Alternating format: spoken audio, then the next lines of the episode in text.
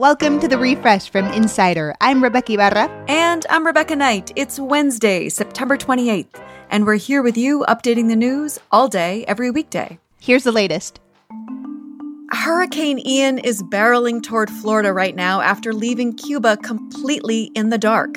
The people on the island have no power after the storm blanketed Cuba Tuesday, causing serious damage and two deaths. It's expected to make landfall in Florida this afternoon as a Category 4 hurricane. Airports in Tampa, Orlando, and St. Petersburg have grounded all planes in preparation, and more than 2.5 million people have been ordered to evacuate because of expected flooding and powerful winds.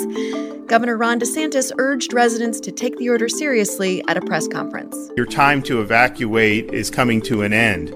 Uh, you need to evacuate now. Uh, you're going to start feeling major impacts of this storm uh, relatively soon. Russia is declaring victory in a series of referendums staged in occupied regions of Ukraine. Western allies largely see the results as illegitimate, in part because armed Russian officials collected the votes. This opens a potentially dangerous new chapter in the war. Russia could claim Ukrainian attempts to take back the areas are an attack on Russia itself. Vladimir Putin has been doubling down on this war, calling in reserve troops and threatening a nuclear attack. Interest rate hikes from the Federal Reserve are making the US dollar stronger, and that may seem great, but the bad news is that other countries are trying to play catch up, and it's causing this weird so called reverse currency war. You see, usually countries try to devalue their money to make the goods they export more attractive. But countries like the UK and Japan are now worried that if their currencies get too cheap, it'll cost them more to import basics like food and energy. Not great when inflation is on everyone's mind. If you follow Fast Company magazine on Apple News, you probably received a jarring push notification last night iPhone lock screens that normally display breaking news and clever headlines suddenly displayed a pair of shockingly racist and sexually explicit alerts under Fast Company's name. Yes, the magazine confirmed its Apple News account and its website had been hacked, and they pulled the plug on both until the situation could be fixed. Here we go again. Authorities are investigating a couple who dyed a waterfall in Brazil electric blue for their gender reveal party. The couple posted a video on social media of the waterfall rushing with the strange Gatorade like color, and it quickly went viral. Officials are now looking into what the couple used to dye the waterfall and if it caused any environmental damage. Gender reveal parties, celebrating an outdated understanding of gender and destroying nature too.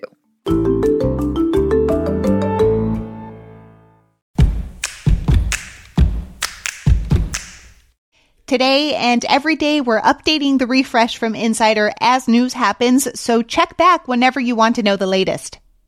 Did you know you can share any of our segments on social media? Just look in the description section on your podcast app and you'll see a little share link next to each story. It's super easy. Give it a try. For young political candidates, the road to elective office is turbulent. They get told by senior party leaders to wait their turn. They get hung up on by political consultants, and raising money is often trying. For every success story like New York's Alexandria Ocasio Cortez, there are dozens of other young candidates who can't seem to break through.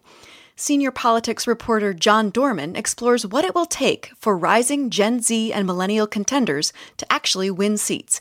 So let's start from the beginning. What are some of the biggest obstacles facing these young up and comers? I would say just entering a race and having a lack of support from the party, having to start from scratch. And for a lot of these candidates, they don't have like donor lists, they don't have the sort of connections to kind of just be able to tap into people who would be able to fund the campaign or to even to get like a grassroots support I was struck by one of the young politicians you spoke to, Nida Allam, who is a 28 year old county commissioner who ran for Congress in North Carolina but lost in the primary. She was backed by heavy hitters in the Democratic Party, including Bernie Sanders and Elizabeth Warren. But in her home state, she kept hearing from senior leaders that she needed to, quote, wait her turn. What do you think is at the root of the resistance from the establishment? A lot of it's comfort. They're comfortable with people that they already know It's all about these connections. They'll say, "Hey, this person is was my chief of staff, so I think they'll be a great candidate. Why don't we see them run? Why don't we help them?" And for people that aren't necessarily in those circles, it can be difficult to break in. And then, as John Isemann, the Republican candidate um, in the New Jersey 7th District, told me, a consultant didn't even want to take his phone call and basically was like, well, don't tell anyone that I called because they didn't want to get on the bad side of the perceived front runner in that particular race. So there's just a lot of pressure, even on a like personal level. There have been some successes in recent years. Of course, AOC, Democratic Senator Jon Ossoff from Georgia, who is 35. How did they manage to break through? AOC, she basically just ran a really strong grassroots campaign. She really went into the communities. She had small meetings. She basically blanketed, you know, social media. She had lots of volunteers that may necessarily not have been involved in politics before. And I think a lot of people were really looking for someone that they felt a little more connected to. And with Jon Ossoff, he had ran for the House before. And when he ran for the Senate, not only did he have higher name recognition, but he really tapped into, um, especially a lot of things that Stacey Abrams is doing, registering new voters, especially a lot of younger voters and voters that were recently moved to Georgia. I mean, he did a really great job of mobilizing them. And that put him in a really great position to win the runoff election in January 2021.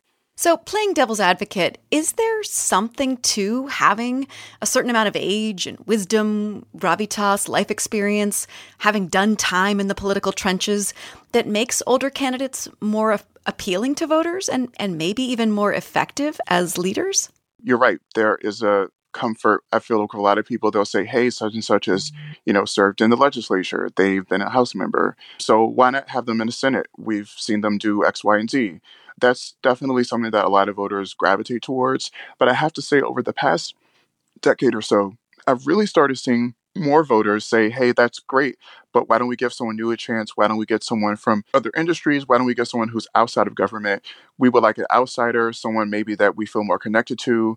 I feel like people will say, well, we've had experienced politicians before. They haven't always done what they've said they were going to do, so let's try something else. John, what are you taking away from your reporting of this story?